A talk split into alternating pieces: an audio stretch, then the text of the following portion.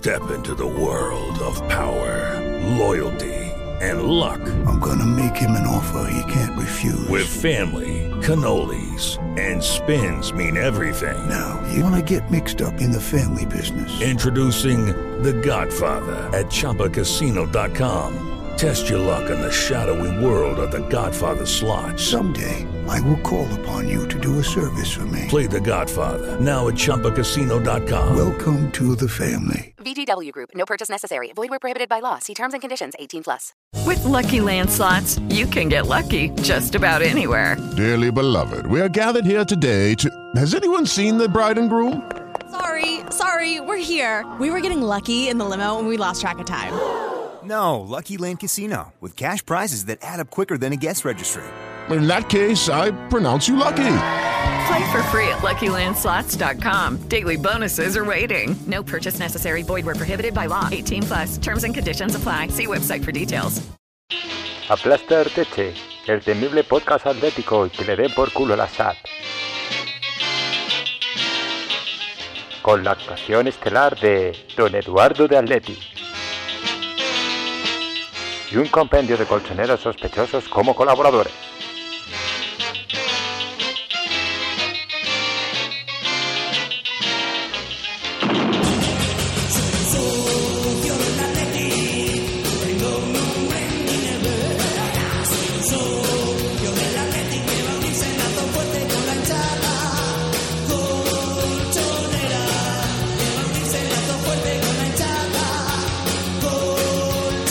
Esto es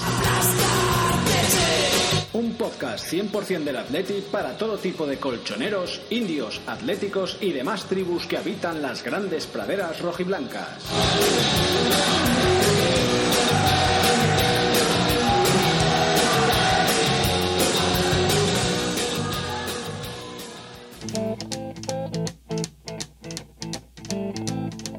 Buenos días, tardes o noches. Soy su anfitrión, Eduardo Atleti, y esto es Aplastar Teche.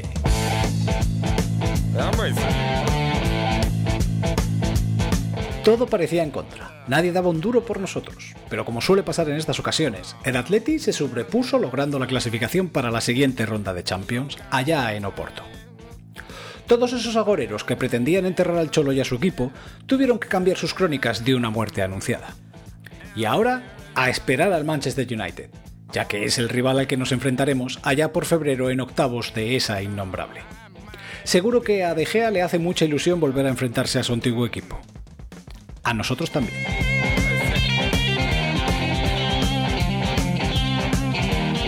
Mira que nos había dejado cabizbajos el derby, tras esa derrota por 2 a 0, porque siempre jode perder un partido contra la peste, pero al menos a mí se me ha pasado un poco el pesar ante el nuevo ridículo de la caterva madridista con el tema de la repetición del sorteo de Champions. Ellos, tan acostumbrados a sus sorteos con bolas calientes, donde siempre les tocan los rivales más asequibles, se las prometían muy felices al haberles caído en suerte el Benfica. Pero, por cosas del karma, siendo este el año del mamatorium blanco, el sorteo se debió de repetir, por unos fallos de software, ignoraba que unas bolas de plástico y unos papelitos llevasen software, pero bueno. El caso es que la UEFA anunció la repetición y el madridismo entero se indignó pidiendo que se repitiera todo menos lo que a ellos concernía. Porque no había rival más jugoso, desde luego. Al final, en la repetición les ha tocado en gracia el PSG, con lo que disfrutarán de nuevo de Messi motivado. Un Neymar que a lo mejor este año se pierde el carnaval de Río por estar presente un Sergio Ramos que con suerte debuta ante ellos con el equipo parisino. Y lo más importante, se cumplirá su sueño y Mbappé jugará en el Bernabéu. De eso del sorteo y el cabreo merengue, solo quiero destacar el tuit más ridículo que he visto. Uno de un tal arroba Emil Sorel, que decía literalmente, ¿Nadie piensa que el Benfica también puede sentirse perjudicado? No solo es la entidad del rival, es que le puede hacer ilusión jugar contra el Madrid, o pensar que la recaudación iba a ser mejor, o el prestigio, o lo que sea. En fin, que es una cafrada se mire por donde se mire. Ay, Emil, nadie ha pensado en los niños de Lisboa. Creo que voy a parar un poco, así que vamos con la primera de nuestras secciones, la que ahora tiene un hashtag en Twitter y que nos trae el inaguanta, digo, el inigualable, el Abu Chus, con su cuadernillo de Oscar.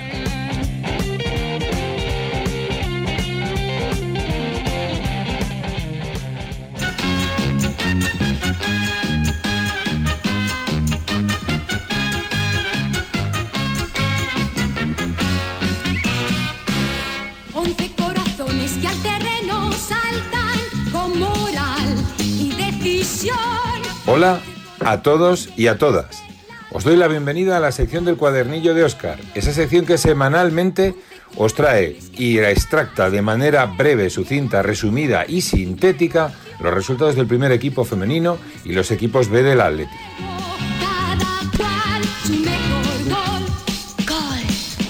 Porque me ha salido de las narices sin, sin que el Yayo me diga nada, he empezado a utilizar en Twitter el hashtag el cuadernillo de Oscar, todo junto. Intento dar un poquito de información porque no hago más que retuitear o hacer algún pequeño comentario. Luego después en el apartado de reflexión ampliaremos. Si alguno quiere contactar conmigo y ve alguna posibilidad de mejora, muy, cosa muy sencilla y muy fácil, lo más normal del mundo, pues nada, que lo haga por ahí, por el hashtag, que lo haga con mi Twitter personal o, como siempre, ahí tenéis a disposición los medios de- del programa, que el Yayo os atenderá de mil amores.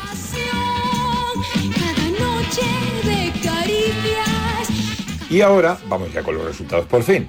Tercera Real Federación Española de Fútbol. El Atlético Madrileño ha afrontado esta semana dos partidos. En miércoles, visitando al Alcorcón y ganando 0-1 con gol de Juliano, que repitió en el partido siguiente, en el fin de semana, contra el Club Deportivo Galapagar.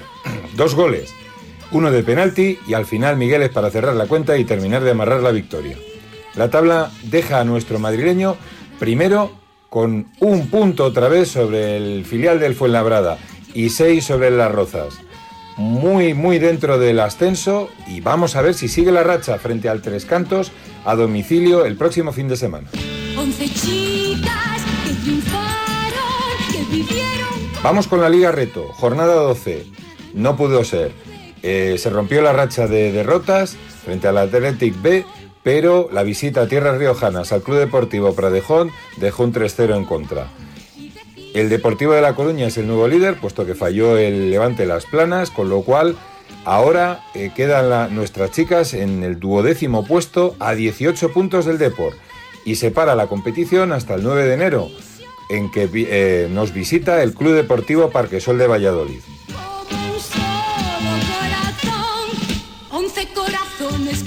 En Liga Iberdrola, jornada 13 y visita al Jesús Navas, en Sevilla, empate a cero. Ocasiones por ambos lados y al final un penalti, bueno, desperdiciado por Deina Castellanos. Os contaré un poquito más adelante. El caso es que nuestras chicas quedan terceras ahora a 14 puntos del Barcelona, que como sabéis ganó el clásico más llamado. Y en la semana que viene visita el Cerro del Espino el Real Betis.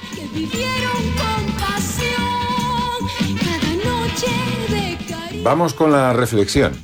El penalti de, Deina que os comentaba anteriormente en Sevilla ha resultado ser, bueno, pues nada, una de la demostración de que todavía a Deina le queda bastante por formarse y aprender. Eh, ella amagó con disparar, lanzó la pierna, consiguió que engañara a la portera que se tiró y luego posteriormente metió gol casi a portería vacía. El árbitro, claro, anuló la jugada, pitó falta y sacó y amonestó a Deina y luego posteriormente por las protestas el primer y el segundo entrenador eh, fueron expulsados. Y por último, os quiero hablar de la, de la contratación como jefe de scouting de el que llaman eh, Méndez del fútbol femenino, que se llama Roberto Ricobaldi. Este hombre eh, fue, ha pasado desapercibido, el Confidencial publicó que, se, que pasaba a formar parte del staff de- del Atlético Femenino y está confirmado ya en su cuenta de LinkedIn personal, que es absolutamente pública. Creemos que la primera mano que ha echado ha sido la contratación de la defensa sueca Hanna Lundqvist, de 19 años, procedente del Hammarby y que comenzará a jugar en el mes de enero. Si bien ya se ha integrado en la dinámica del grupo y ya, eh, bueno, ya está viviendo en Madrid y entrenando con el resto del equipo. Vamos a ver eh, cuál es el rendimiento que da esta jugadora y bueno, el recorrido que tiene. La han contratado hasta junio de 2024. Y hasta aquí podemos leer. No hay mucho más que contar. Eh, no hemos sido tan sucintos como otras semanas. Así que eh, hasta aquí llega el cuadernillo de Oscar. Os dejo con el resto de secciones. A Upaletti.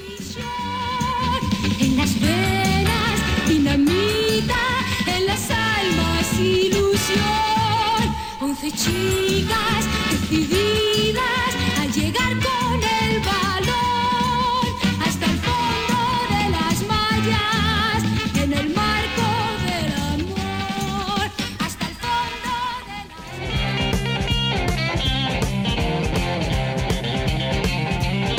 de Y una vez actualizados con todos los resultados de los equipos, me gustaría comentar algo sobre el desplazamiento masivo a Oporto por parte de colchoneros. Evidentemente, al ser festivo en España, hubo muchos atléticos que decidieron acompañar al equipo tal y como se apreció en la retransmisión. Pero a pesar de la alegría de la victoria y la clasificación, no todo fue un camino de rosas. Hubo muchísimos fallos de organización por parte del Porto, ya que, por ejemplo, las puertas abrieron solo una hora y media antes del comienzo del partido. Teniendo en cuenta que era necesario pasar muchos controles de seguridad, como las comprobaciones de entradas, eh, ver si llevaban todos test de antígenos o PCRs, los cacheos, la revisión de bolsas, esto hizo que muchos aficionados entrasen tarde al estadio. Algunos de ellos llegaron a hacerlo con 15 minutos de retraso sobre el inicio del partido. Y no hablamos de aficionados únicamente adultos, también había niños y personas mayores, que además no tuvieron acceso a un cuarto de aseo donde aliviar tan larga espera. Pero eso no quedó ahí. A la finalización del encuentro, los aficionados atléticos estuvieron retenidos durante más de media hora en la grada para que se desalojase todo el estadio, y posteriormente otros 15 minutos en vomitorios, escaleras y en un descampado que había junto al estadio. Una vez terminada esa espera, obligaron a todos los aficionados mm, a ser conducidos conjuntamente a una zona al lado de la autopista sin tener posibilidad alguna de abandonar el grupo para ir a recoger sus vehículos, o bien solicitar un taxi, o incluso, bueno, coger el metro no porque había huelga de metros, lo cual hizo que se retrasara mucho el retorno hasta sus hoteles y distintos alojamientos. Evidentemente la culpa de dicho caos organizativo no es de nadie más que de las autoridades y de la policía portuguesa, encargados de gestionar todo eso.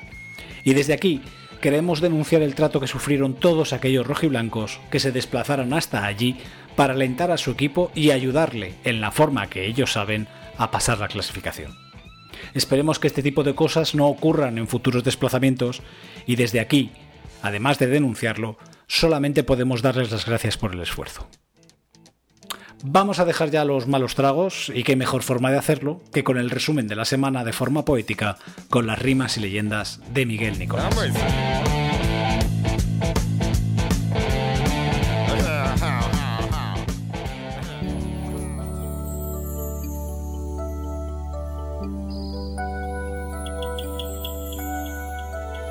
Aún teníamos el regusto del dulce vino de Oporto, un triunfo realmente justo y el que lo niegue es muy corto. Con todo, todito en contra. La defensa andaba en cuadro, la baja de Suárez lastra. Aquí nos endiñan cuatro, pensaría el agorero que no conoce a este equipo, pues como el mejor torero, en las malas se da el tipo. La historia ya te la sabes, mucha gloria para Black, Versálico también fue clave y los de adelante en frac. Pero esto va toda leche, y el domingo toca misa, aunque se le asalte Merche y nos virlen la camisa. No fue un robo manifiesto, pusimos de nuestro lado. Mateo salió a echar el resto, pero hay fallos de juzgado. Erró sacando el balón. El defensa desbocado, cual potranco bien trotón, deja solo al condenado. El portero del rival paraba todo seguro. No lo hizo nada mal, este machote canguro. Se vuelve a torcer la marca y el tolabo de Mallorca se alinea con la parca mandándonos a la horca. Los fans del buen embutido a Simeone le cantan, pues lo tienen bien metido. Ya casi ni se atragantan. Miremos a Portugal, pues en el camino era aquel, morder, pegar, ser el mal. Hay que dejarse la piel.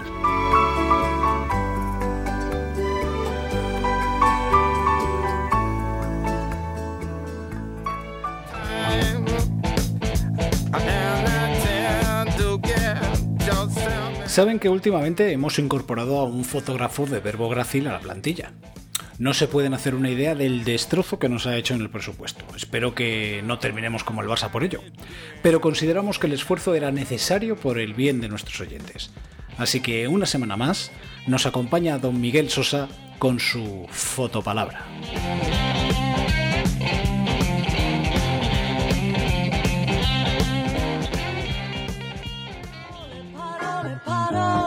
Ascoltami. Parole, parole, parole. Ti prego. Parole, parole, parole. Io ti giuro. Parole, parole, parole, parole, parole soltanto. Buenas, don Miguel. Supongo que la fotopalabra de esta semana irá dedicada a la instantánea de ese hombre a una nariz pegada. Don Eduardo, la foto del partido contra el equipo de Concha Espina no es el chirlo a Courtois, por gozosa que sea la imagen.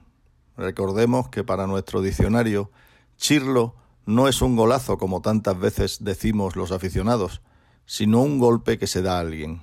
Pues si chirlo no es el término a emplear, seguro que usted no sabe dar con la palabra correcta. Creo que aplica bien en esa imagen la palabra antubiada, que es un golpe dado de improviso.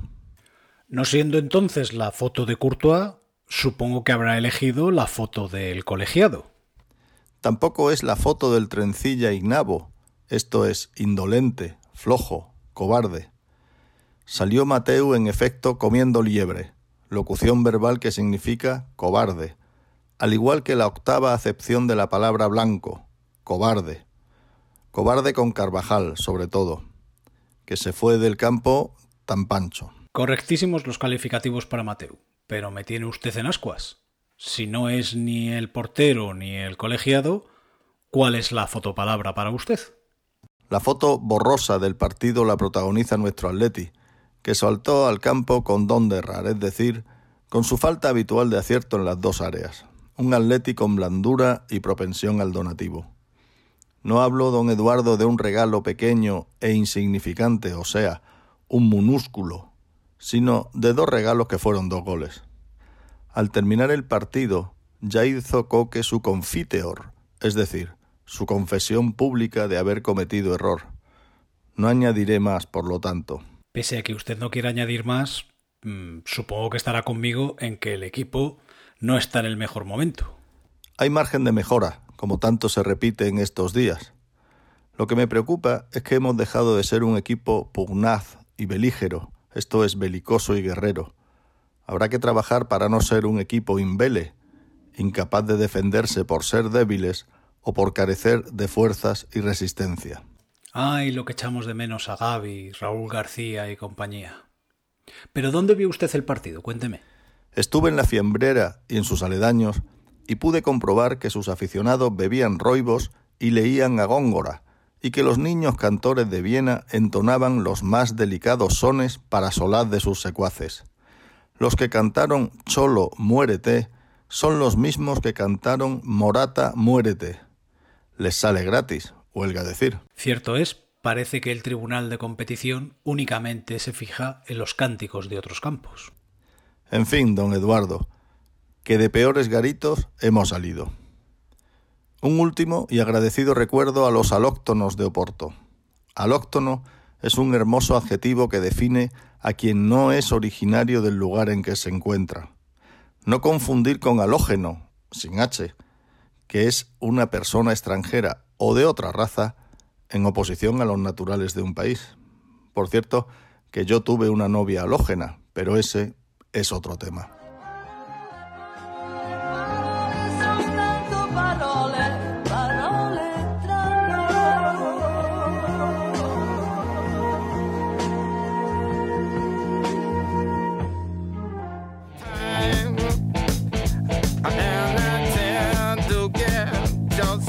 Ahora que nos hemos cultivado con la floresta de palabras que ha empleado nuestro fotógrafo, sería el momento de dar paso a la selección musical del vaquero Donifón. Pero esta semana no nos ha podido acompañar. Así que me voy a atrever a suplantarle repitiendo su última sección, pero cambiándole la canción. Esto es Jesús en un bar.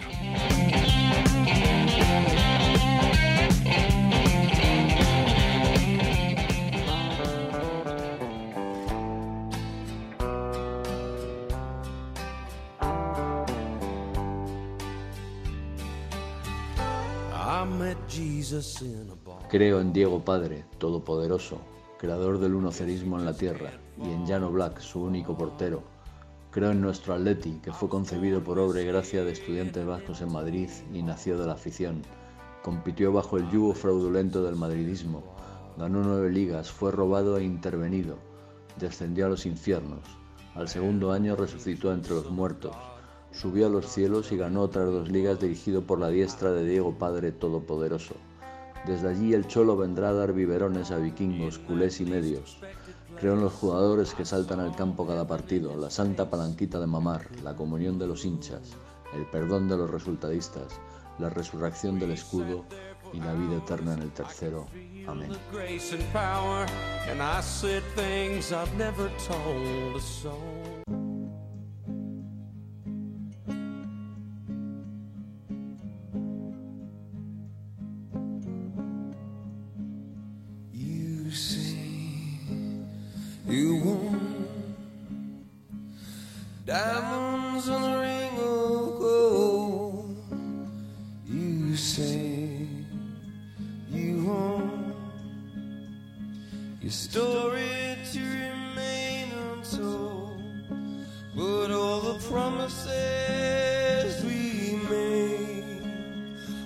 The cradle to the grave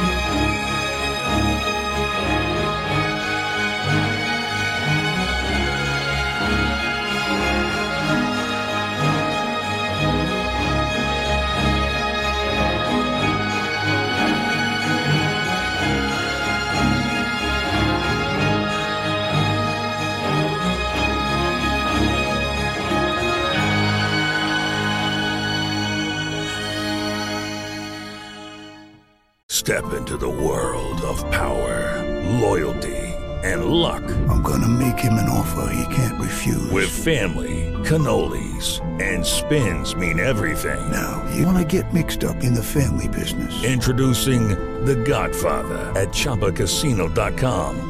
Test your luck in the shadowy world of The Godfather slot. Someday, I will call upon you to do a service for me. Play The Godfather now at ChumbaCasino.com. Welcome to the family. VGW Group. No purchase necessary. Void where prohibited by law. See terms and conditions. 18 plus. With Lucky Land slots, you can get lucky just about anywhere. Dearly beloved, we are gathered here today to. Has anyone seen the bride and groom? Sorry, sorry, we're here. We were getting lucky in the limo and we lost track of time. No, Lucky Land Casino, with cash prizes that add up quicker than a guest registry. In that case, I pronounce you lucky. Play for free at LuckyLandSlots.com. Daily bonuses are waiting. No purchase necessary. Void where prohibited by law. 18 plus. Terms and conditions apply. See website for details.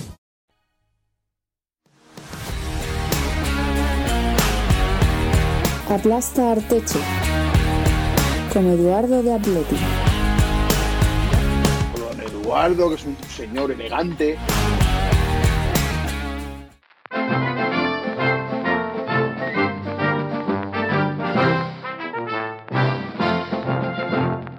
Llega el momento de la tertulia, así que vamos directamente a presentar a todos esos contertulios que tengo hoy aquí conmigo para analizar el derby que se disputó el pasado domingo.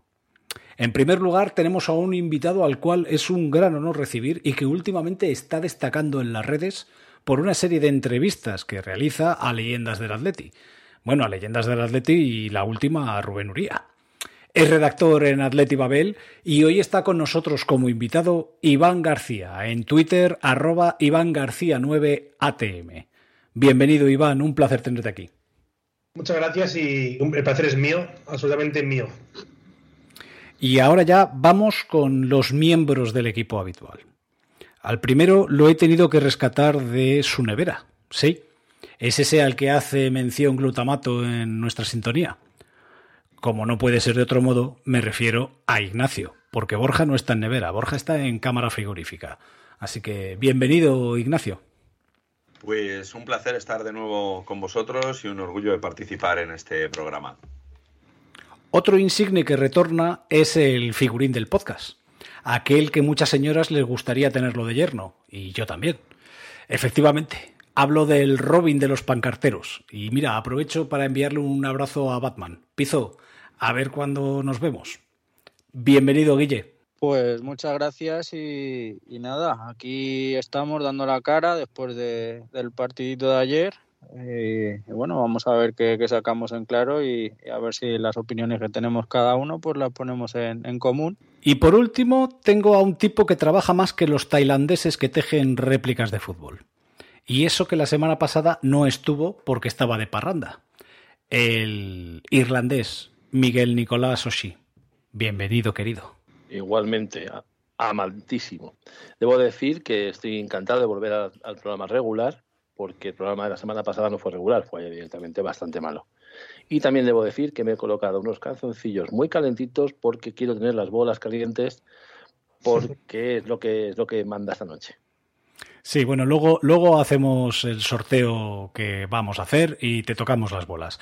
Pero antes de entrar en la tertulia, vamos a escuchar el audio que nos ha mandado nuestro queridísimo Muros hasta que esté totalmente recuperado y pueda asistir a la tertulia con su opinión sobre el derby. Hola a todos, hola a don Eduardo, hola a los compañeros de tertulia y hola a toda nuestra querida audiencia, por supuesto.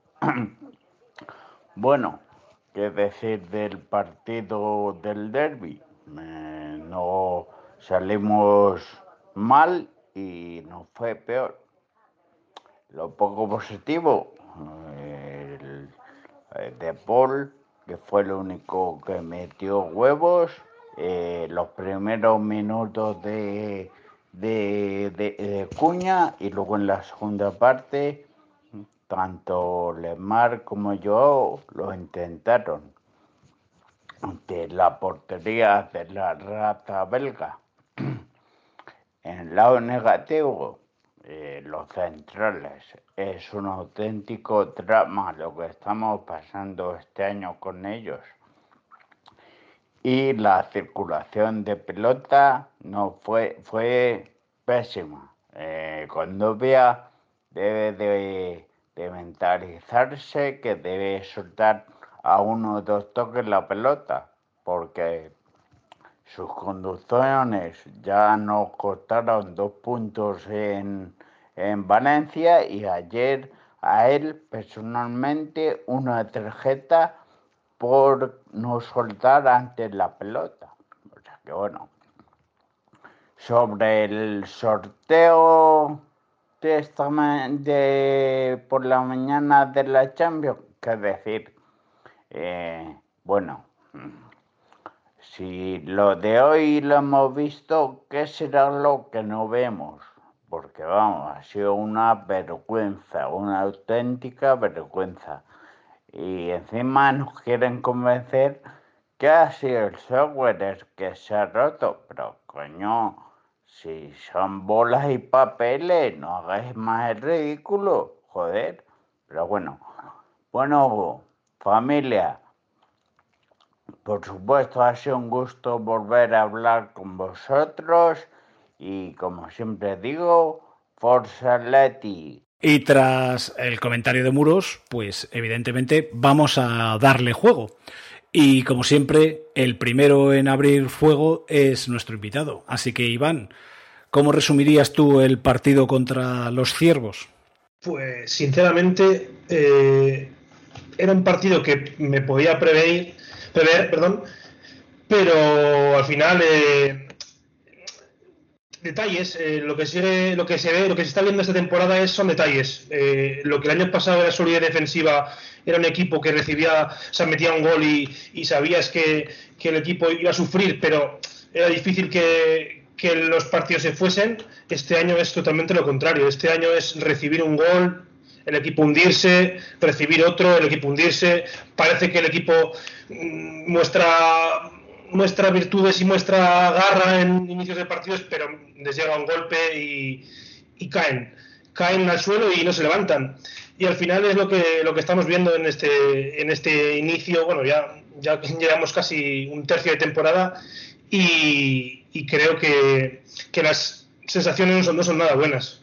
No son nada buenas y bueno, eh, yo confío mucho, confío mucho todavía en, en el jefe que tenemos en el banquillo y confío en que esto se, se mejore y, y- demos cara en Copa del Rey, demos cara eh, en Champions, que yo creo que tenemos objetivos. Yo eh, le- le- leo mucho las redes sociales después de los partidos y, y leía gente diciendo como que, que es muy triste que, que la Leti en, en pleno diciembre se quede sin objetivos. Y, y digo yo, hombre, objetivos tienes y muchos. Eh, hoy, hoy en día la Champions está O sea, quiere decir que la Champions, para clasificarte, tienes que pelearlo y mucho. Hay equipos que están peleando muchísimo por estar entre los cuatro primeros y va a ser difícil. Eso es un objetivo claro.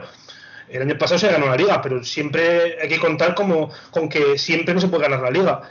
La Copa del Rey es una ilusión que particularmente tengo una ilusión tremenda en ella, que llevamos tiempo sin, sin llegar a, a- a fases eh, importantes de la competición y, creo que es una competición que tenemos que tener muy, muy presente y en Champions, pues sin duda es la competición que más odio tenemos los atléticos, pero, pero creo que con el sorteo que hemos, que hemos visto hoy podemos, podemos pasar de ronda y, oye, quién sabe.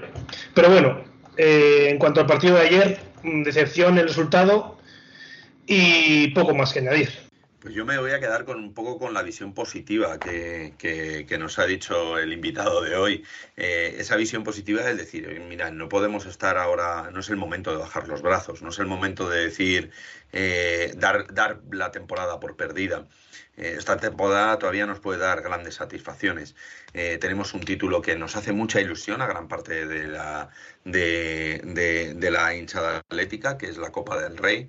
Eh, tenemos mucho que pelear todavía en liga. El año pasado eh, hemos estado escuchando a nuestro entrenador cuando nos querían decir que, era un fracaso si perdíamos aquella liga.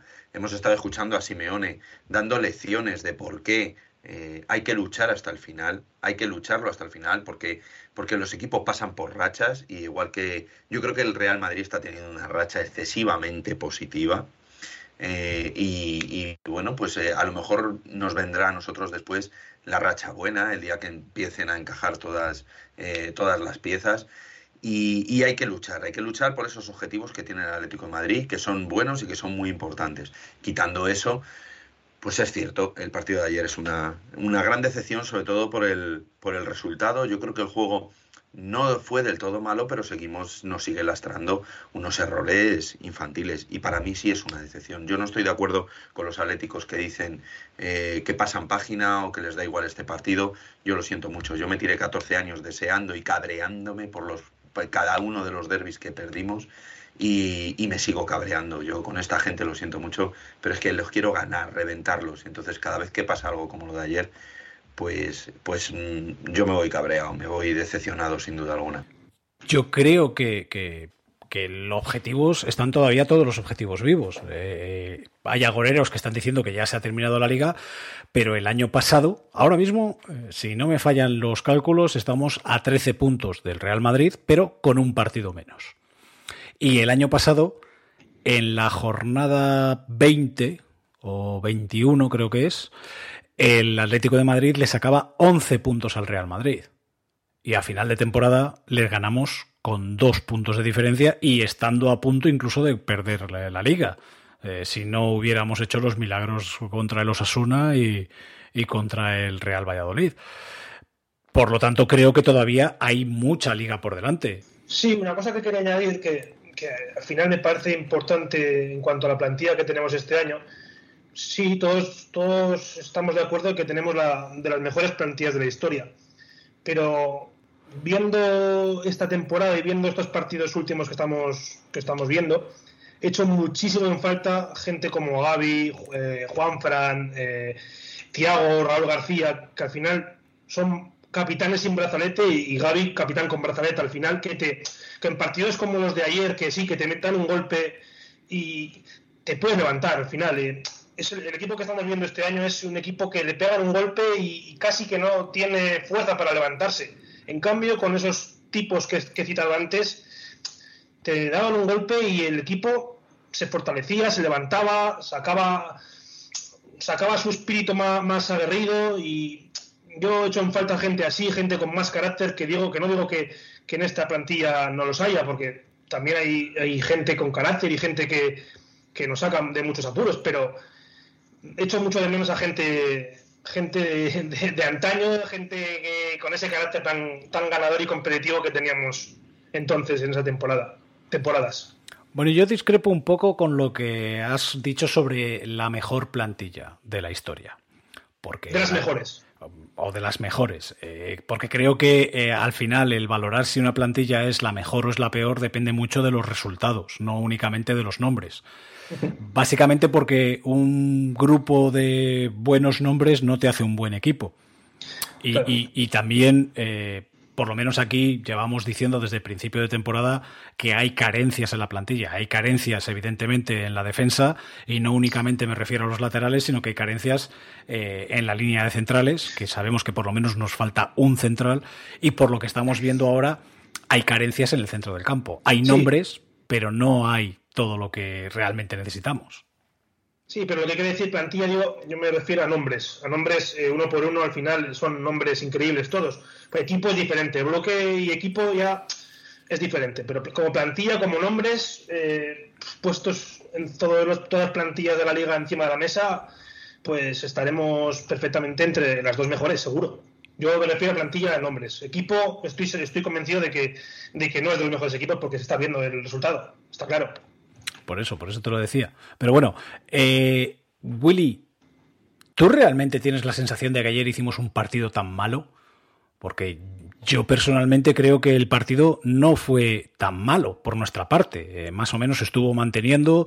Vino el, el fallo de, del primer gol por parte de Coque y luego el fallo del segundo gol, que también viene un poquito inducido por el hecho de que Felipe tenía una tarjeta amarilla, cosa que en el lado contrario parece que nos enseñaban.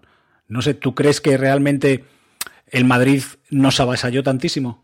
Pues mira, tú sabes que yo soy muy fan de, las estadísticas y, y, si te pones a mirarlas y analizarlas eh, una a una, te das cuenta que, que, al final el Real Madrid no tuvo tantas ocasiones como, como bueno, se podría eh, prever antes, antes del partido. Y cualquiera diría que, que ayer nos, nos dieron un baño cuando no, no fue así. Realmente lo que ellos hicieron fue encontrarse con, con el primer gol es verdad que es un fallo en, en la salida de balón de Coque, que, que bueno, luego Condogbia no está todo lo contundente que debiera cuando, cuando recibe el balón Benzema y abre a banda para Vinicius.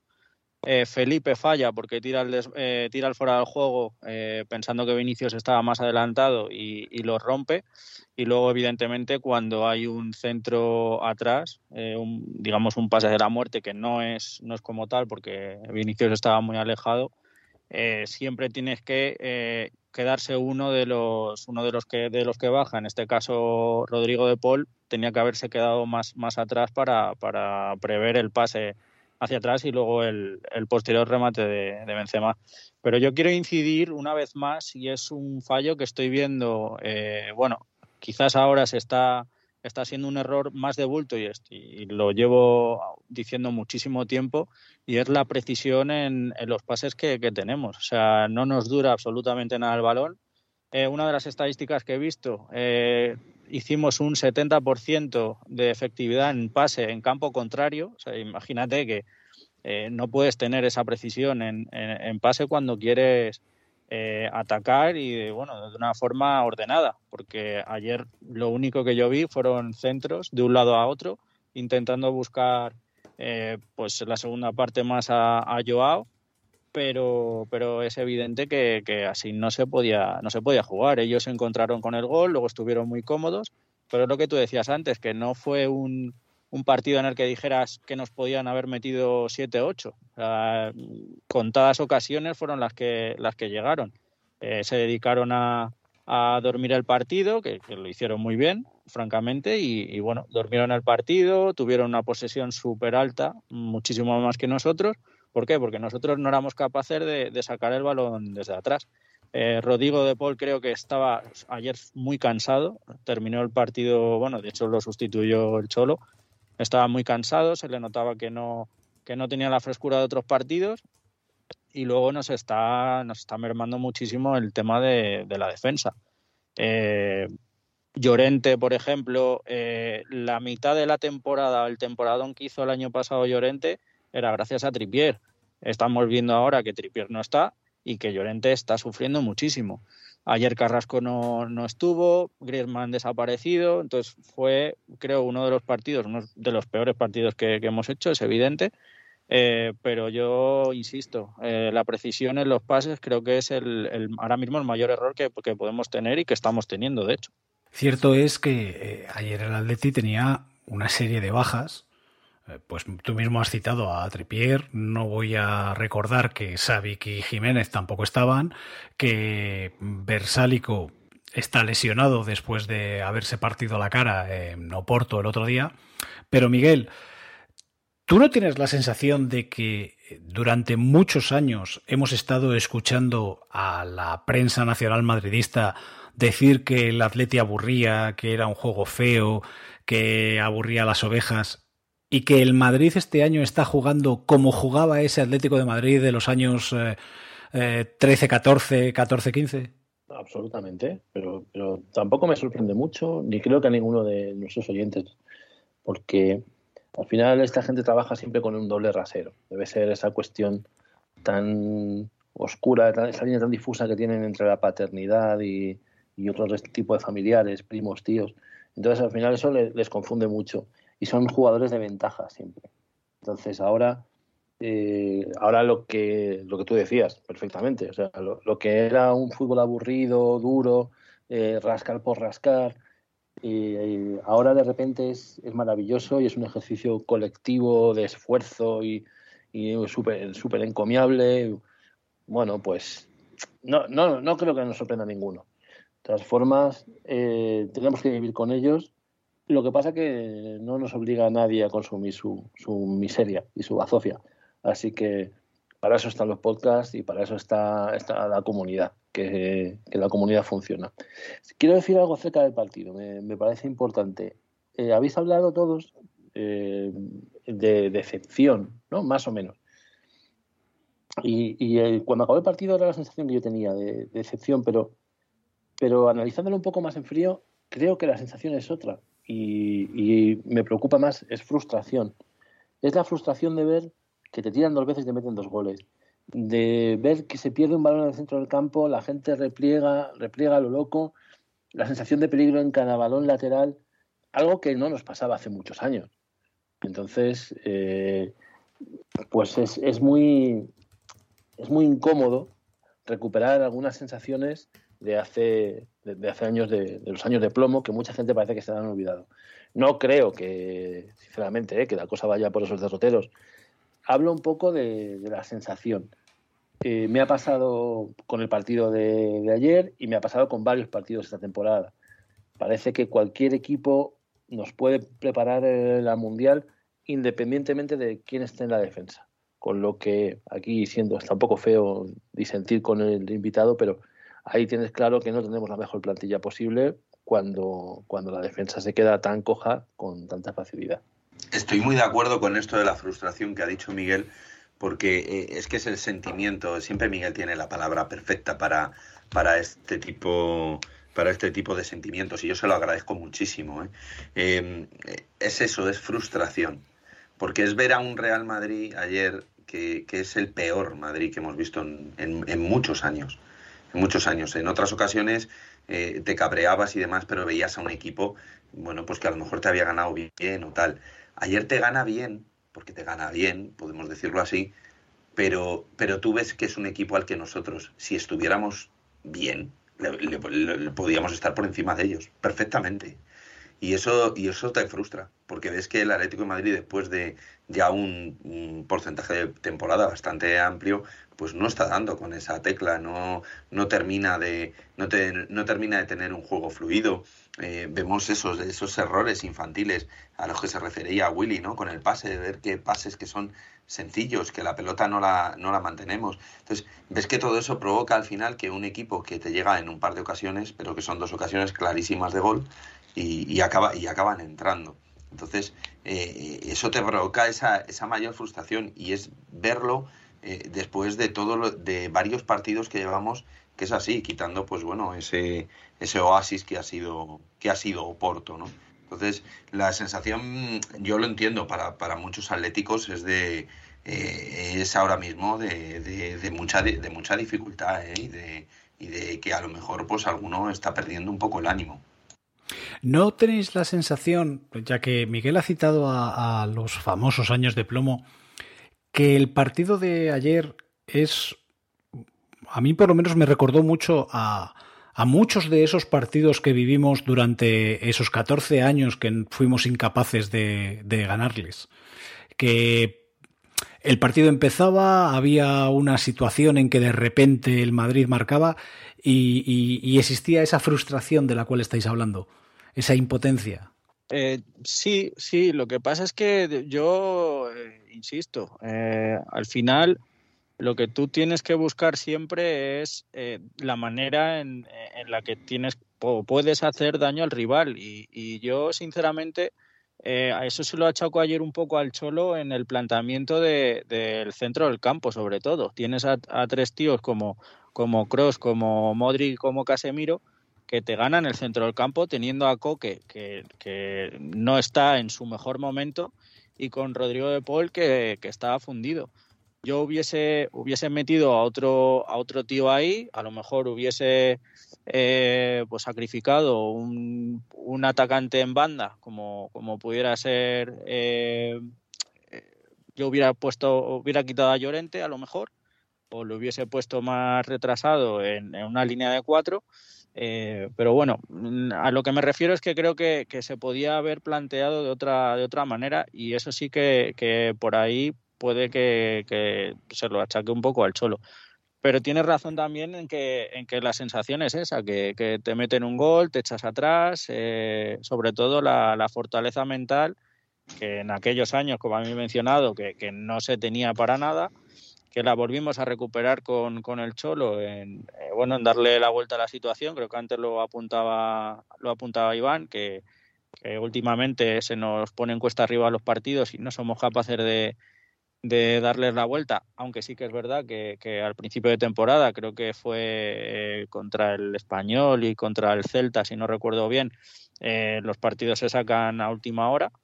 Y, y, de hecho hay una estadística que dice que, que el Atleti eh, cuando más goles mete es al, hacia el final del partido, hacia lo, los últimos 20 minutos del partido pero sí que es verdad que, bueno que contra el Real Madrid pues eh, llega un momento que, se vienen abajo no, no son capaces de, gestionar y estoy muy de acuerdo en que la plantilla como, como plantilla del Madrid está venida menos pero oye ahí les tienes que, sacan sus partidos ganan y, y, ayer pues sin hacer un partido brillante te ganan 2-0 y, y te deja la sensación pues de la que hablabais antes que que muchos pues nos sentimos ayer, eh, como decía Miguel, eh, frustrados por, por, porque te tiran tres veces, te meten dos goles y ojo, no olvidemos que el Atleti tiene eh, siete tiros a puerta, de los cuales seis saca la rata la rata belga, que también y, tiene portero, claro. Y, y aún así, yo tuve la sensación durante casi todo el encuentro no, no ya cuando nos metieron el segundo, pero sobre todo al principio de la segunda parte, con la incorporación de Lemar y de Joao, que si marcábamos y conseguíamos igualar el encuentro, eh, les íbamos a meter en dificultades. No sé si tú tuviste también esa sensación, Iván. Mm, en cuanto a lo que has comentado antes, eh, yo por edad soy algo más joven que vosotros, creo, pero, pero lo que, lo que o sea, me parece totalmente correcto lo de eh, parecía la misma historia de siempre, de los derbis. Yo recuerdo cuando era más chico y cuando era más pequeño esos, esos partidos contra el Madrid que te daban pereza, era eh, como visitar al dentista, era, vamos, eh, pereza absoluta. Y te metían un gol y ya veías lo que iba a venir todo el partido. Era, era, era Aleti incapaz de, de remontar los partidos. Y la verdad es que en cierta parte sí que me recordó un poco a, esas, a, esa, vieja, a esa vieja historia de siempre. Hay, un, hay una cosa que eh, hemos pasado muy por encima y que para eso me voy a dirigir directamente a ti, Ignacio. Y es el arbitraje de Mateu. Sobre todo lo que es el reparto de las tarjetas. Porque hablar de los comentarios de, de Movistar y, y, lo tendenciosos que son y esas cosas, eh, pues creo que no merece la pena pero sí que hay que señalar la falta de equidad a la hora de enseñar las tarjetas por parte de Mateu. Pues fíjate, no me esperaba para nada esta pregunta, ¿eh? Eh, bueno, por razones laborales hoy he tenido que, viajar a, a, Valencia, he ido y he vuelto en el día y he estado todo el camino pensando en que probablemente esta noche me ibas a preguntar por mi amigo Mateu. Vamos a ver, todos sabemos cómo es Mateo. Ayer, ayer obviamente, es una auténtica vergüenza que la, patada que Carvajal le da a Griezmann, eh, bueno, no pite la falta. No sé, si, no sé si entiende que hay una ley de la ventaja, pero luego ni siquiera saca amarilla. Bueno, es, es vergonzoso. Luego hubo varias entradas, alguna que otra de Mendy, que probablemente debió irse expulsado y no por, no por ninguna de ellas en particular, sino por la reiteración, es decir, le tenía que haber enseñado más de una amarilla y por tanto haber sido expulsado. Eh, hay varias de Casemiro, eh, incluso hasta de Modric, pero que no es muy dado a dar faltas, o por lo menos no tengo yo esa sensación de Luquita. El caso es que, bueno, el, criterio ayer, sin duda alguna, de Mateo me parece eh, tremendamente desafortunado y desacertado. Eh, yo solamente voy a decir una cosa, que esto sí que lo estaba pensando, eh, lo he pensado esta, esta tarde, sobre todo porque, porque creo que hay bastante discusión con respecto al tema de los árbitros en el ámbito atlético y, y con respecto a Mateu, porque hay, no soy el único atlético que prefiere a Mateu, ¿no? Es, es eso, es un preferir a Mateu, a mí personalmente, si me dan a elegir entre Gil Manzano, los Munuera, el Jaime Latre o demás, esta, demás fauna eh, comparado con Mateu, pues qué quieres que te diga, al menos Mateu no suele ser determinante en el resultado final de los partidos.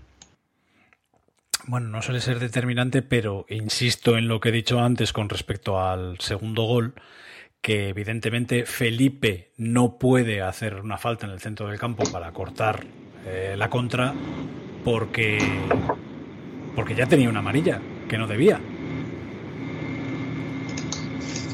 Es que la gente no, yo creo que no es consciente de, la importancia dentro del desarrollo de un partido de las tarjetas amarillas y, sobre todo de- dependiendo de, qué jugadores, ¿no? No es lo mismo que tenga una amarilla eh, Joao Félix, por ejemplo, a, que la tenga Mendy. Aparte de, bueno, de la forma de, jugar de Mendy, de- bueno, eh, por ejemplo, igual eh, Casemiro. O sea, son jugadores que van fuerte al choque, que, que, bueno, que en cualquier momento pueden ver una tarjeta y está claro que, que ayer eh, tanto Mendy como, como Carvajal para mí tuvieron que, que- ver, bueno, pues por más de una tarjeta amarilla, como, como decía Ignacio.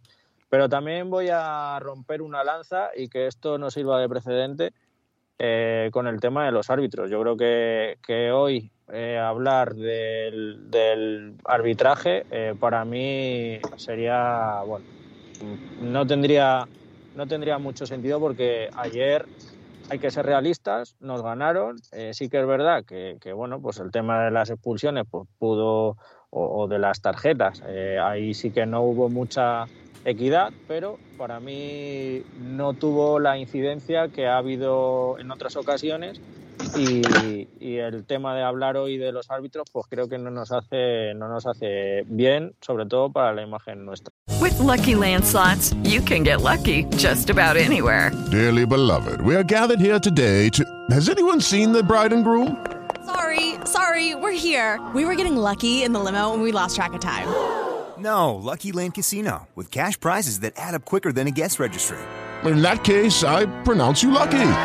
Play for free at LuckyLandSlots.com. Daily bonuses are waiting. No purchase necessary. Void where prohibited by law. 18 plus. Terms and conditions apply. See website for details. Tienes razón en que no es el momento de hablar de los árbitros, pero sí que es cierto que hay ciertas cosas que, creo que deberíamos de, citar. Miguel, a mí me gustaría escuchar tu opinión sobre el arbitraje de Mateu. Pues como no quiero, no, no, no quiero llevarle la contraria a Guille, no voy a referirme a Mateo, voy a hablar directamente del calvo. Creo que más o menos todos sabemos de a quién me refiero y así no, no, no contravengo su, su dictado, que también os digo que en el fondo es una cosa muy inteligente. Pero sí, es cierto. Este señor no es determinante, no, no decide el resultado, pero sí llega a ser determinante. Porque el arbitraje del Calvo fue tendencioso, civilino, machacón, con un compadreo infame eh, con, con respecto a los jugadores del otro equipo, que además, de alguna forma, les dio alas para, para ver que, bueno, tú cuando ves cómo empieza el partido te das cuenta si puedes repartir o no. Y eso hace que hasta Luquita, como decía Ignacio, se venga arriba y saque todo ese pastor interior que tiene dentro y se liase a, a pedradas. O sea, cuando tú lo ves así de claro, que sí, que no perdimos por él, ¿eh? o sea, está claro, pero fue, fue bastante lamentable. Y esto al final nos lleva también al mismo debate que planteaba Ignacio. No, es que lo prefiero a, a, a Sotogrado. Bueno, sí, sí, yo prefiero una patada en la rodilla que en las pelotas, pero si puedo evitar que me, que me pateen, pues casi lo preferiría. No sé. Eh, a, yo, a mí de verdad que me indignó bastante, me indignó bastante eh, en general por la actitud que se vio desde el minuto uno. Y es que eso de verdad que da alas a los otros, al, al otro equipo para, pues para hacer lo que hizo, porque Casemiro estuvo buscando permanentemente a De Paul desde el minuto uno, sabiendo que es un calentón y que podía, podía conseguir sacarle de quicio. Y hubo patadas de todos los colores. Y la primera amarilla, después de todas esas patadas de todos los colores, nos la llamamos nosotros, que eso ya es una tradición. No sé si está en los estatutos de la liga o, o qué, pero parece que tiene que ser así. Pero eso es fútbol también, Miguel. El, el, el que este, el, que el Casemiro este busque a De Paul sabiendo lo que es, pues, pues también es fútbol. Y es verdad que, que, que bueno, pues que hay jugadores del Madrid que pueden estar más tranquilos pues porque tienen el compadreo que tienen con, con, con eh, Mateu. Pero joder, ahí está también Coque, tío. Tienes que sacar los huevos y ponerte allí y decir, bueno, ¿qué está pasando aquí? y, y cagarte en la hostia puta si es, si es necesario, que es lo que hablábamos antes de, de, bueno, pues que no hay un Gaby, no, no hay un Raúl García que, que ponga los huevos en la mesa y oye, que todos queremos muchísimo a Coque, pero, pero está claro que Coque pues no es Gaby, no es un tío que, que, que, se enfrente, que esté ahí, no, no lo es. Entonces, Y el único que, en esa situación, Willy, no estaba ayer en el campo, que es Savic. por ejemplo, por ejemplo. Pero bueno, yo eh, soy más eh, de la opinión que, que un capitán tiene que estar en el centro del campo. Porque Xavi te pilla muy lejos de la defensa, los porteros nunca me ha gustado que los porteros sean capitanes. Tiene que ser, para mi gusto, ¿eh? hablo, eh, gente del centro del campo que, que, que tengas más contacto con, con el árbitro y, al final, pues oye, tienes que sacar ahí eh, la mala hostia y decir, tío, que, que esto no esto no funciona así. Y creo que el Coque, pues es, es una de las faltas que, que tiene y, y bueno, pues tendrá que cambiarlo o, no, o eso cada uno va en, en la manera de ser de cada uno y está claro pues que Coque ahí eh, pues falla. Pero si estoy de acuerdo contigo, Willy, absolutamente. Claro que es fútbol. Yo no, a mí me parece que es algo a lo que hemos jugado nosotros muchas veces también. Lo que pasa es que eh, hay una hay una diferencia muy importante y, y es ese doble rasero del que hablamos tantas veces. Nosotros no podemos hacerlo. Nosotros cuando lo hemos hecho, inmediatamente nos han sacado amarillas, nos han cargado por este año las que llevamos por protestar simplemente son mm, una cantidad gigantesca de tarjetas. Con lo que Ahí sabes estoy que de acuerdo contigo. Claro, sabes que no puedes, no puedes menearte, tío, porque te van a crujir. Porque estos hijos de puta te van a crujir. Entonces, mm, entre que les dan manga ancha y tú sabes que no te puedes mover, pues tenemos un, un partido que ya está condicionado. Yo, yo apuntaría una cosita más. Es que, es que, claro, o sea, tú vas a tener que dar la cara, tú vas a tener que estar protestando cuando tu jefe, tu jefe que le tienen puesto de, eh, de vicedirector o de vicepresidente o no sé qué cojones de la liga, ese no abre la boca. Es que la directiva del Atlético de Madrid ve cómo a sus jugadores los están maltratando los árbitros y no abre la boca no abren la boca nunca. Que cuando tú protestas te están llenando de amarillas. Entonces, claro, ahí es muy, ahí es muy difícil, muy difícil que partido tras partido seas tú el que tenga que estar diciéndole al árbitro que si tal o que si cual, cuando luego encima te están llenando de amarillas o a tu entrenador lo echan no sé cuántos partidos, cuando ves que los directivos del club no sacan la cara por el club en ese terreno. No lo hacen. Es que ahí ya viene siendo difícil, porque ahí yo iría a lo que ha dicho, a lo que ha dicho Miguel, claro, entre una patada en la rodilla y una patada en los huevos, prefiero a ser posible que no me den ninguna patada, ya, pero dime con qué árbitro no nos han dado una patada. Y dime, y dime por qué tenemos a determinados árbitros que ya en, en estas jornadas de liga nos han arbitrado tres o cuatro veces y hay otros que nunca nos arbitran. Es que son muchas cosas para, para plantearse con eso. En cuanto al partido que hizo ayer el Real Madrid, lo hablábamos antes, es muy similar a muchos tipos de partidos que hemos hecho nosotros a lo largo de, temporadas anteriores. Y la permisividad que da el árbitro al Real- al Real Madrid es, es- inconcebible. O sea, me parece que, que no se puede permitir que, que un equipo haga, o sea, que los dos equipos hagan lo mismo y que, que a un equipo se le maltrate de la forma que se le maltrató al Atleti sacándole la primera amarilla, ¿por qué? Si al final los dos equipos estaban haciendo el, mismo partido, bueno, incluso el Madrid, llevándolo un poco, un poco más alta la agresividad, y, el, mayor castigado de- del choque fue, fue el Atleti. No me quejo, por- no me quejo porque, porque la imagen que, que dio el Madrid el partido de ayer es la que hemos dado nosotros en cuanto a agresividad y, ese tema eh, durante estos años. Pero bueno, eh, lo que sí que es para quejarse es lo que bien apuntaba Ignacio, que es que tu jefe no te defienda ante estas injusticias. O sea, tú, tu, tu club, eres dueño de un club en el que se está maltratando, se está maltratando día sí, día también. Somos el equipo que más tarjetas amarillas de la liga, pero vamos, pero de calle. ¿Por qué? No, es algo que no entiendo y tampoco entiendo que, que bueno, yo sí, sí que defiendo que, que el Cholo Simeone no, no quiera criticar a los árbitros y, no, se, no se quiera hablar de ellos, pero hay días y días. O sea, hay días que, que tienes que defender a tus jugadores, tienes que defender a tu club, porque tú eres al final la cabeza más visible del club. Eres el líder. Sí que, sí que el, el que manda es el presidente y el vicepresidente. Pero yo, pero yo creo que, que el líder de este equipo el que lleva siendo líder de este equipo durante años es Simeone y yo creo que también, que no tengo nada, o sea, yo estoy encantado, es mi líder y siempre lo va a ser. Y es, vamos, gloria bendita para este, para este club, pero de vez en cuando sí que echo de menos un poco más de defensa hacia, hacia nuestros jugadores y hacia nuestra institución. Yo quiero ahora, por avanzar un poquito, eh, meter un tema en el debate y es eh, Coque. Eh, yo personalmente ayer puse un tuit en el cual, eh, evidentemente, a Coque le queremos, le adoramos, es un hombre de club, pero yo tengo la sensación de que ahora mismo está, eh, está mal. Está mal de forma, está mal anémicamente y creo que necesita un descanso. Pero claro, el problema es quién le sustituye. Y digo esto porque eh, había mucha gente que enseguida ayer, incluso Juan Gato, eh, citó a unos cuantos tuiteros para preguntar sobre el debate de qué hacer con Coque, si había que dejarle descansar o no. Y, y había gente que decía que evidentemente podía ser sustituido por Herrera o podías poner a Condogbia, eh, cambiar el esquema.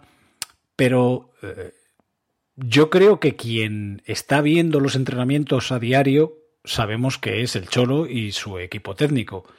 Y al igual que no entendíamos por qué Lemar continuaba jugando y al final nos ha callado la boca, mm, a lo mejor es que no hay nadie que dé el nivel de Coque estando mal.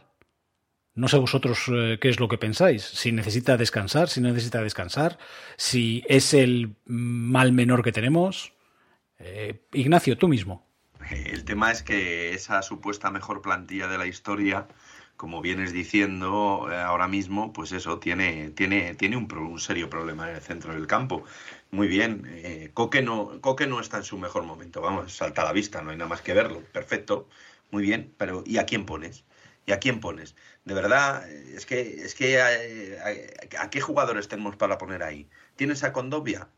Pero sí, pero si es que Condovia está jugando ayer en el centro de la defensa porque también te faltan centrales, porque tienes un central que se lesiona muchísimo como Jiménez, porque tienes otro que este año ha vuelto otra vez a las andadas de las lesiones como es Savic, y porque solamente tienes cuatro centrales en un sistema con tres que estás jugando con tres centrales, pues entonces eh, al final terminas metiendo a Condovia ahí detrás. Coque no es un 5, tienes un problema sin duda alguna en el centro del campo.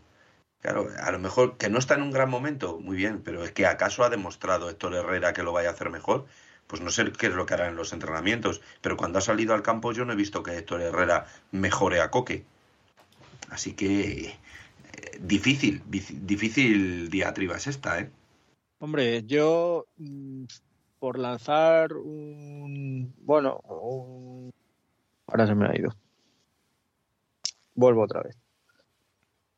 Bueno, yo pienso que, que, que Coque eh, sí que necesita un descanso. También es verdad, como bien apuntáis, que, bueno, que el nivel que, que pueden tener los sustitutos eh, no es el, el que esperamos, pero, pero al final nos estamos viendo lastrados por el tema de, de la defensa. Eh, estamos parcheando, que es lo que estamos haciendo, estamos debilitando el centro del campo y al final estás eh, utilizando gente que es centrocampista para tapar los huecos en defensa. Eso también hace que no tengas los efectivos que, con los que podrías contar para sustituir a Coque y al final mermas el rendimiento de lo que es el equipo. Y eso es evidente. Pero es que también creo que eh, teniendo un bastante futbolistas en la parte de arriba, pues no tenemos un 9 eh, a ver cómo digo esto para que no suene mal. No tenemos un 9 que, eh, según está jugando ahora mismo el Cholo, eh, nos dé el rendimiento que nos dio, por ejemplo, el año pasado eh, Luis Suárez. ¿Por qué? Pues porque Luis Suárez este año pues está teniendo muchos problemas. Todos sabemos el físico que tiene, que tiene Luis Suárez.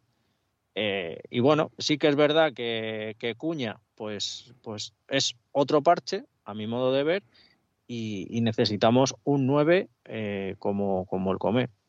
Al final, pues tenemos una plantilla muy amplia, tenemos mucha calidad en la plantilla, pero como bloque, pues no, no lo veo. Y entonces, volviendo al tema de Coque, sí que es verdad pues que yo le veo fundido, igual que veo a, a De Paul. Ayer De Paul terminó estasiado y, y Coque, pues bueno, ¿Qué pasa? Pues que Coque en el sistema del Cholo creo que es imprescindible. Eh, también es lo que hablabais antes. Al final nosotros no estamos en los entrenamientos para, para poder emitir un, un juicio de valor y decidir si un jugador está para jugar o no está para jugar. Eh, pero bueno, yo lo que creo en resumen es que, que bueno, que tenemos eh, bastantes deficiencias tanto en, en, la parte de atrás como, como delante y al final pues estamos parcheando unos jugadores con otros y eso al final pues, pues merma el rendimiento del equipo.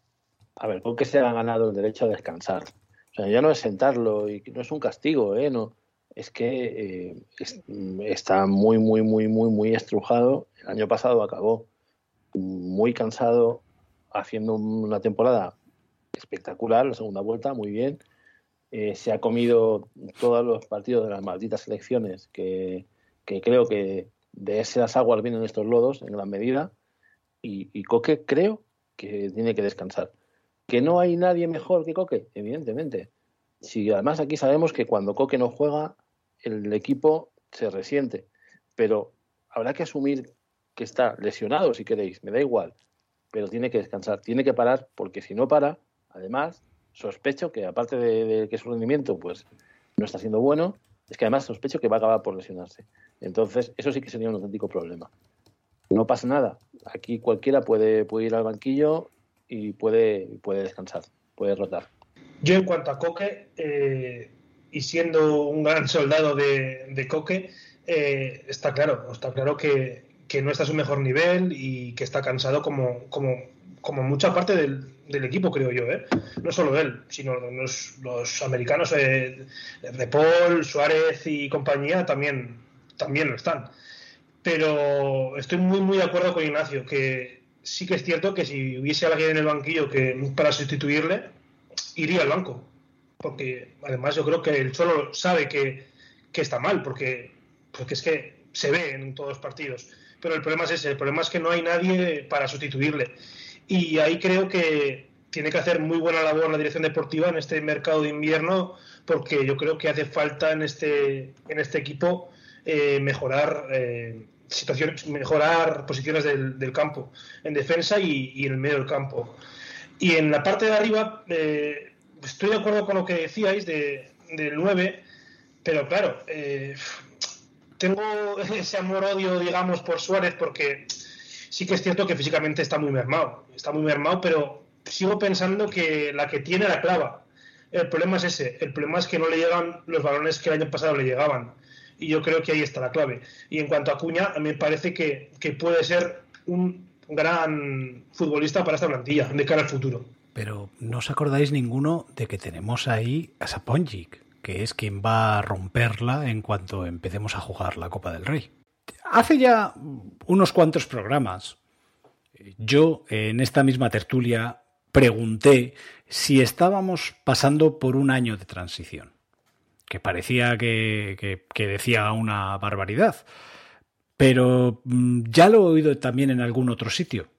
¿Creéis que esta temporada puede ser una temporada de transición de cara al futuro para asentar sistemas y, y evidentemente eh, están mostrándose carencias, buscar refuerzos para paliar esas carencias y el año que viene o temporadas posteriores formar un buen equipo? Es mucho decir, una transición, porque además sorprende, teniendo en cuenta que los jugadores que hay en la plantilla no difieren tanto de la plantilla del año pasado. Se han incorporado algunos, no ha salido ningún jugador clave, entonces, claro, sobre el papel, decir que es una transición parece demasiado. Pero en el fondo, en el fondo sí, sí que puede haber algo de eso, porque los que han venido están condicionando mucho el, el, la forma de jugar, el dibujo. Eh, sí, sí puede ser que el Cholo esté buscando algo distinto, porque realmente, sobre el papel, insisto, para hacer lo mismo que el año pasado, teníamos los jugadores del año pasado. Pero, pero él está buscando algo diferente. Sabemos que siempre es algo bastante habitual que busque dar una vuelta al equipo, eh, cambiar de planteamiento, refrescar eh, conceptos. No se puede que vaya por ahí. Eh, no sé si es eso o simplemente que se han dado un montón de circunstancias negativas, en forma de lesiones, que, que, están haciendo que, que, sea más una necesidad eh, pues, de, pues del contexto que una estrategia. No lo sé. Y hemos visto eh, al Cholo pensativo esta temporada. Eh, recordad esa imagen en, en, la grada de Mestalla después de haber empatado aquel partido meditabundo. No sé, Ignacio, ¿tú, ¿tú qué opinas sobre este tema de la posible transición? Yo, yo lo que no quiero es caer en, en la trampa esa de, que uno se puede hacer de decir, bueno, como la cosa no está saliendo del todo bien, entonces es que es una temporada de transición. Yo no creo que, que la temporada se haya planteado en un principio como de transición y por eso eh, al final tomarla como de transición, pues no sé si es a lo mejor una trampa de decir, bueno, eh, pues eh, me conformo con esto de pensar que el año que viene será, será mejor. Eh, me quedo con esto último que has comentado, es decir, será una temporada quizá de transición si quien dirige el barco el año que viene sigue siendo el mismo entrenador. Porque si esos pensamientos del Cholo eh, van por otro lado, entonces no sea transición. La transición la tendremos el año que viene. Y eso sí que me daría muchísimo miedo. Así que no lo sé. ¿eh? Yo, yo verdaderamente creo que no se ha planteado como una temporada de transición y no lo debemos tomar como tal. Creo que el año pasado las piezas sí estaban bien engranadas y no creo que se haya podido olvidar eso de buenas a primeras. Yo más que una temporada de transición, yo lo llamaría una temporada de transformación. Eh, la temporada de transición se supone que era la, la, del año pasado y al final pues todos vimos lo que lo que se sacó de, de aquella de aquella temporada. Eh, sí que es verdad que, bueno que el cholo está está cambiando está bueno está mirando formas de por lo que decíais dándole una vuelta al, equipo eh, pero que no cabe duda de, de, del problema que estamos teniendo de, con las lesiones sobre todo en, la defensa eh, vuelvo a repetir eh, creo que estamos parcheando pero es por la plaga de lesiones que estamos teniendo. Y, y bueno, eh, yo no creo que sea, que sea una temporada de transición, puesto que, como comentabais también, eh, ha habido muy, muy pocas salidas, por no, por no decir, bueno, si queremos contar la de Saúl, pero no ha habido prácticamente eh, salidas y sí que llegó, que llegó eh, Antoine y, y bueno, yo creo que el equipo se ha reforzado bien y, bueno, yo creo que hay plantilla para, para ello. Sí que es verdad que, bueno, que estamos, andamos un poco cojos en, en algunas zonas, pero, pero yo creo que, que, bueno, que este parón nos va a venir, nos va a venir bien. Bueno, parón, eh, me refiero ahora con el tema de las navidades y demás. Y, y fíjate, yo desde aquí os lanzo si queréis un, una porra. Eh, yo creo que este año tocamos metal. Fíjate lo que os digo.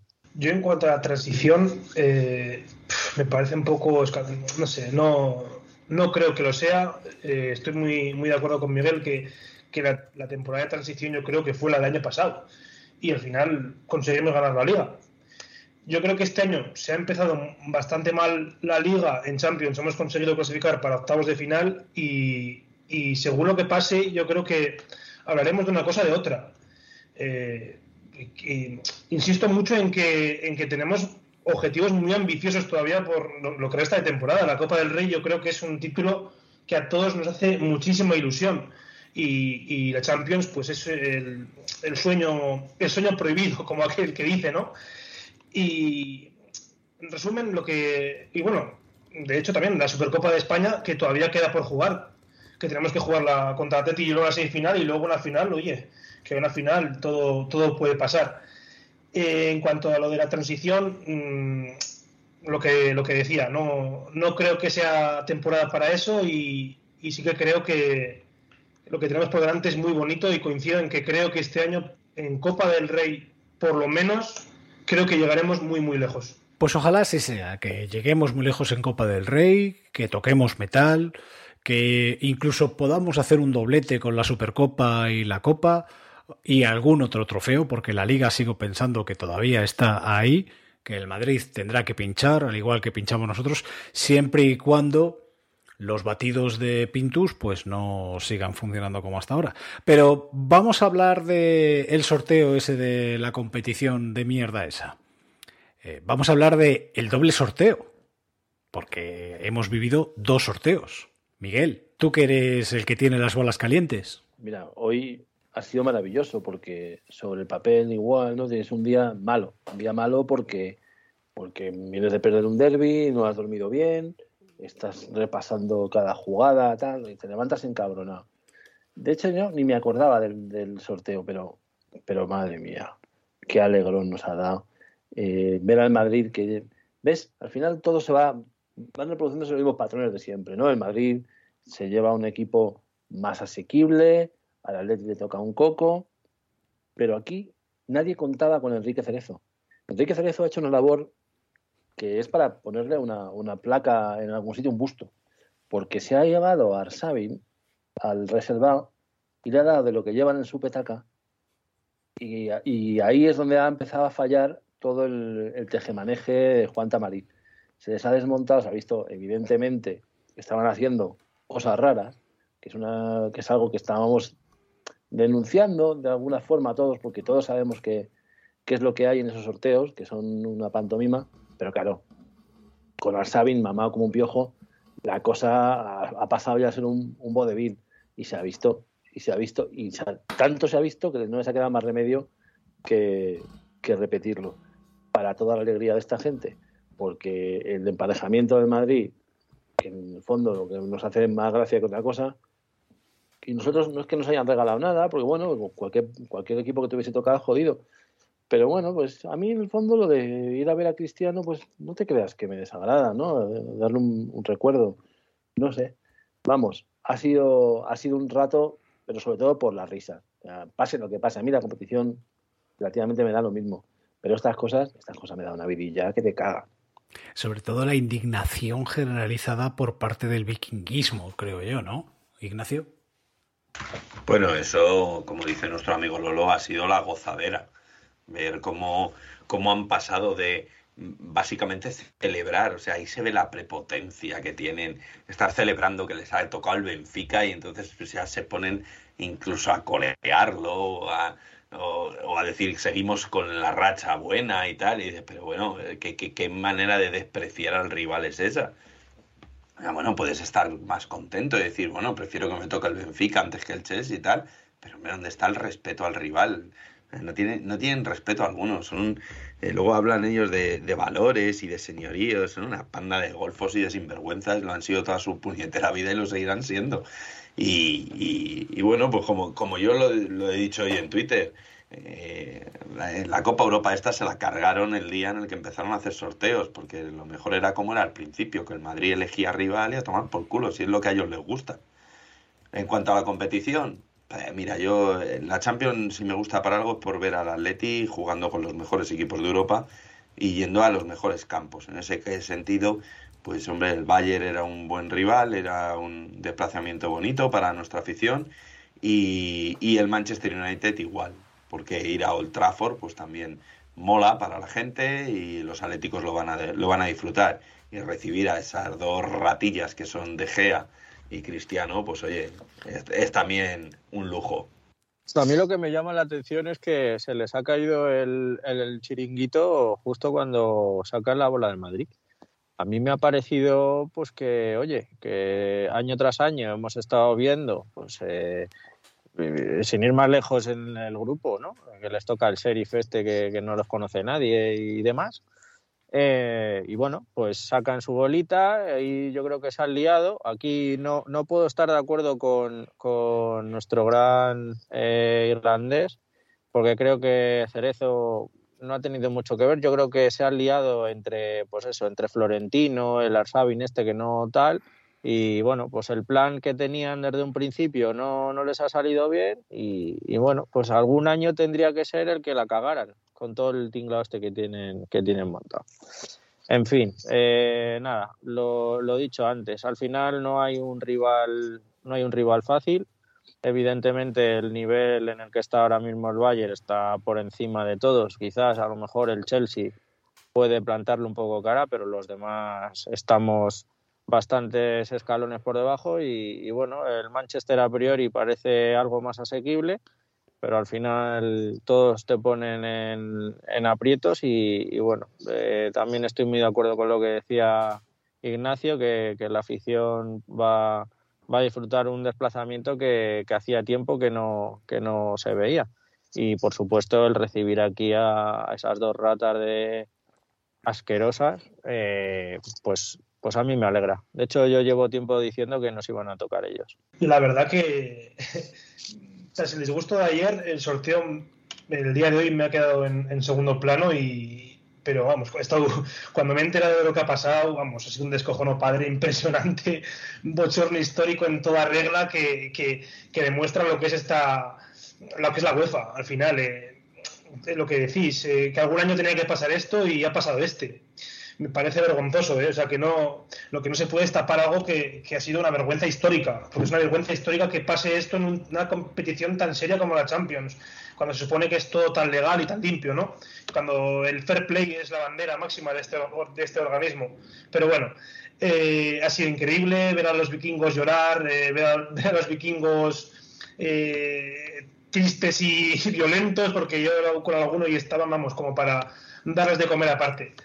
En cuanto a futbolístico, eh, que nos hubiese tocado el Bayern, yo pienso que hoy en día el Bayern es un equipo invencible. ¿eh? O sea, es invencible porque verle jugar contra el Barça al 40% y pudiendo haberles metido 7, si se lo proponen, es hoy en día me parece el rival mmm, más poderoso de Europa, junto a Liverpool, diría yo. ¿eh? Junto a Liverpool, viéndolo, viéndolo un poquito en la Premier, es, es un equipo increíble también y que nos haya tocado el, el, Manchester United me parece un rival bastante asequible eh, a día de hoy. A día de hoy lo digo porque, claro, el, enfrentamiento va a ser en dos meses. No sabemos cómo va a estar el Atleti, tampoco sabemos cómo va a estar el United con su técnico nuevo, que al final eh, todo puede cambiar a mejor o a peor. Pero bueno, a priori las cosas eh, yo creo que se pueden dar bien, podemos pasar de ronda y, tengo bastante confianza en el enfrentamiento. Bueno, pues dicho todo esto, creo que llega el momento de iros despidiendo. Así que el primero, Iván, ha sido un auténtico placer tenerte aquí con nosotros y espero que repitas en futuras ocasiones. La verdad es que he estado súper cómodo. Al principio estaba bastante nervioso porque eh, la verdad que, que, pues que cuesta un poco entrar en, en funcionamiento, pero bueno, la verdad es que estoy muy, muy orgulloso de haber eh, podido formar parte de esta tertulia y, y muy agradecido por, por, el trato y por la oportunidad. Ya sabes que el placer ha sido nuestro. Willy, ¿qué te voy a decir? Si tú sabes que esta es tu casa y que no es que seas bienvenido, es que te recibimos con los brazos abiertos cuando tú quieres. Así que espero que vuelvas y... pronto. Sí, tú sabes que estoy aquí en primera línea de, batalla, así que así que nada, sabes que, me encanta venir aquí a hablar de, del Atleti y, y con de amigos. Ignacio, haz el favor de cuidarme a la prole, que la tienes un poco malita y tienes que sacarla para adelante, ¿eh? que alguien tiene que pagar nuestras pensiones. Así que cuida de ellos y vuelve pronto. Pues sí, déjame una semanita fuera de la nevera para que los pueda atender en condiciones y no se me refríen, ¿sabes? Y, y, bueno, pues un placer como siempre. Y decirle a nuestra audiencia que no es momento de bajar los brazos, que es momento de apoyar a los nuestros y que, y que los trapos sucios los lavamos en casa.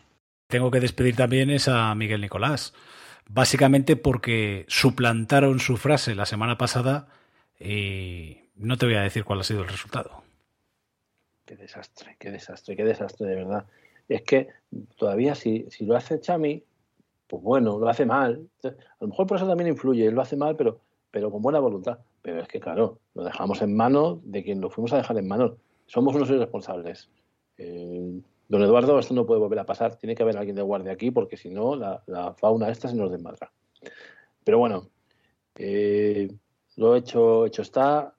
Y si caemos, nos levantamos. Así que no nos queda más remedio que, seguir. Forza Atleti y que le den por el culo al azar.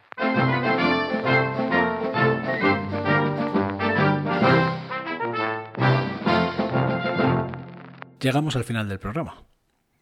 Solamente nos queda desear volver la semana que viene contando una victoria frente al Sevilla Fútbol Club. Pero antes de marcharnos, el colofón. El relato del irlandés titulado Basura.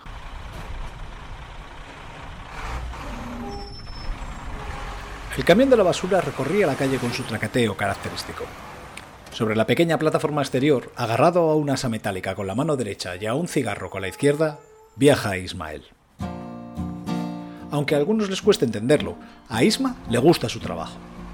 Le permite tener la cabeza despejada para pensar, está al aire libre sin atarse a una oficina y tiene una visión de Madrid totalmente diferente a la mayoría de la gente.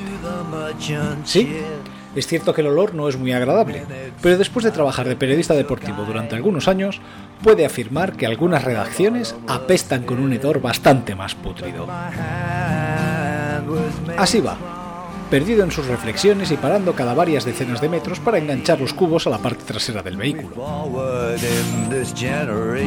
Después le da al botón y la basura desaparece en el interior del mismo con una mezcla de sonidos hidráulicos y el golpeteo del plástico contra el metal de la carrocería. Esa rutina algunas veces se ve interrumpida por la necesidad de recoger algunas bolsas y objetos que la gente apila junto a los contenedores. Bien porque están más llenos de la cuenta, o bien porque consideran que sus manos son demasiado delicadas para entrar en contacto con la porquería de los demás. Esto sí que le molestaba.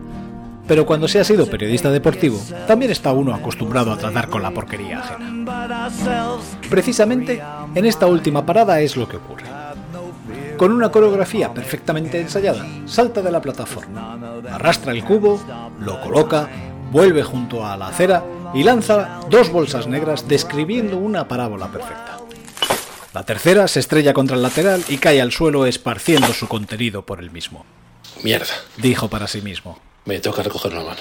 Al acercarse un poco más, se da cuenta de que entre pequeños papeles hay un banderín del Atleti de Madrid con fecha de 1975-76.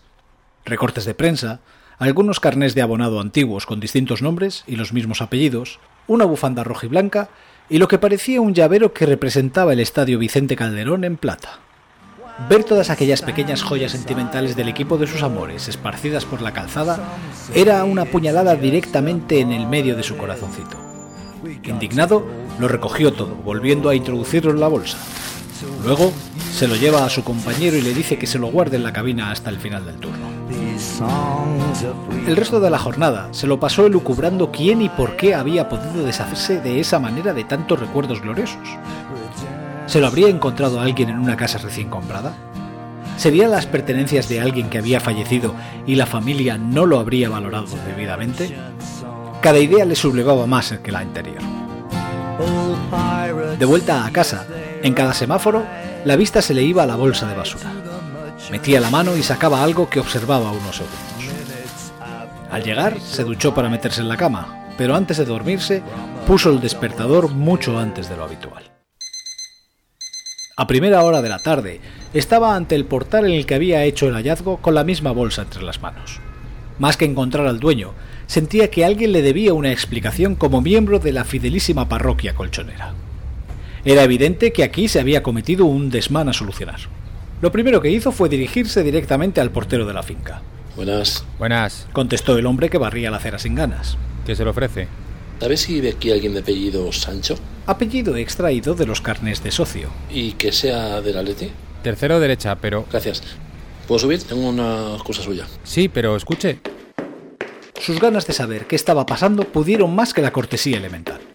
Dejó al portero con la palabra y un cigarro en la boca y subió los escalones de dos en dos. Llegó al rellano y llamó. Una mujer abrió con gesto de extrañeza. ¿Quién eres? Hola, eh, buscaba a Sancho, es que tengo una cosa para él. La cara de sorpresa se convirtió directamente en ira. ¿Otro amigote del fútbol? A ti no te conozco, pero te digo lo mismo que a él. Fuera de aquí. Sois unos enfermos. Por cierto, dile también que el perro me lo quedo yo y que no se moleste en buscar sus cosas del Atleti. Lárgate. Isma no se esperaba este recibimiento tan hostil, y como enemigo que huye sirve para otra batalla, decidió volver por donde había venido. Lo hizo apretando el paso casi como en alguna carga policial en los alrededores del estadio. En la entrada de la vivienda, el portero estaba acompañado de un hombre con barba y que, a juzgar por su aspecto, había venido a toda prisa desde algún lugar cercano. ¿Sancho? Acertó a preguntar casi jadeando. El barbudo sonrió y se dieron un abrazo. como si fueran amigos de toda la vida. Al fin y al cabo, les unía más de lo que pudiera parecer a simple vista. Aquí tienes todo esto. Dijo ofreciéndole la bolsa de plástico. Eso sí, espero que no tuviera mucho cariño el perro porque eso va a estar bastante más jodido.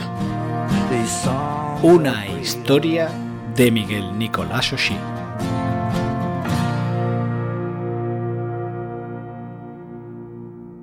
Ahí hemos visto la afición, cómo ha venido, cómo ha respondido para unir a la afición a unir con los jugadores para hacer un gran equipo como es el Atlético de Madrid que lo ha demostrado. Siempre seguiré siendo del Atleti y siempre lo defenderé a muerte.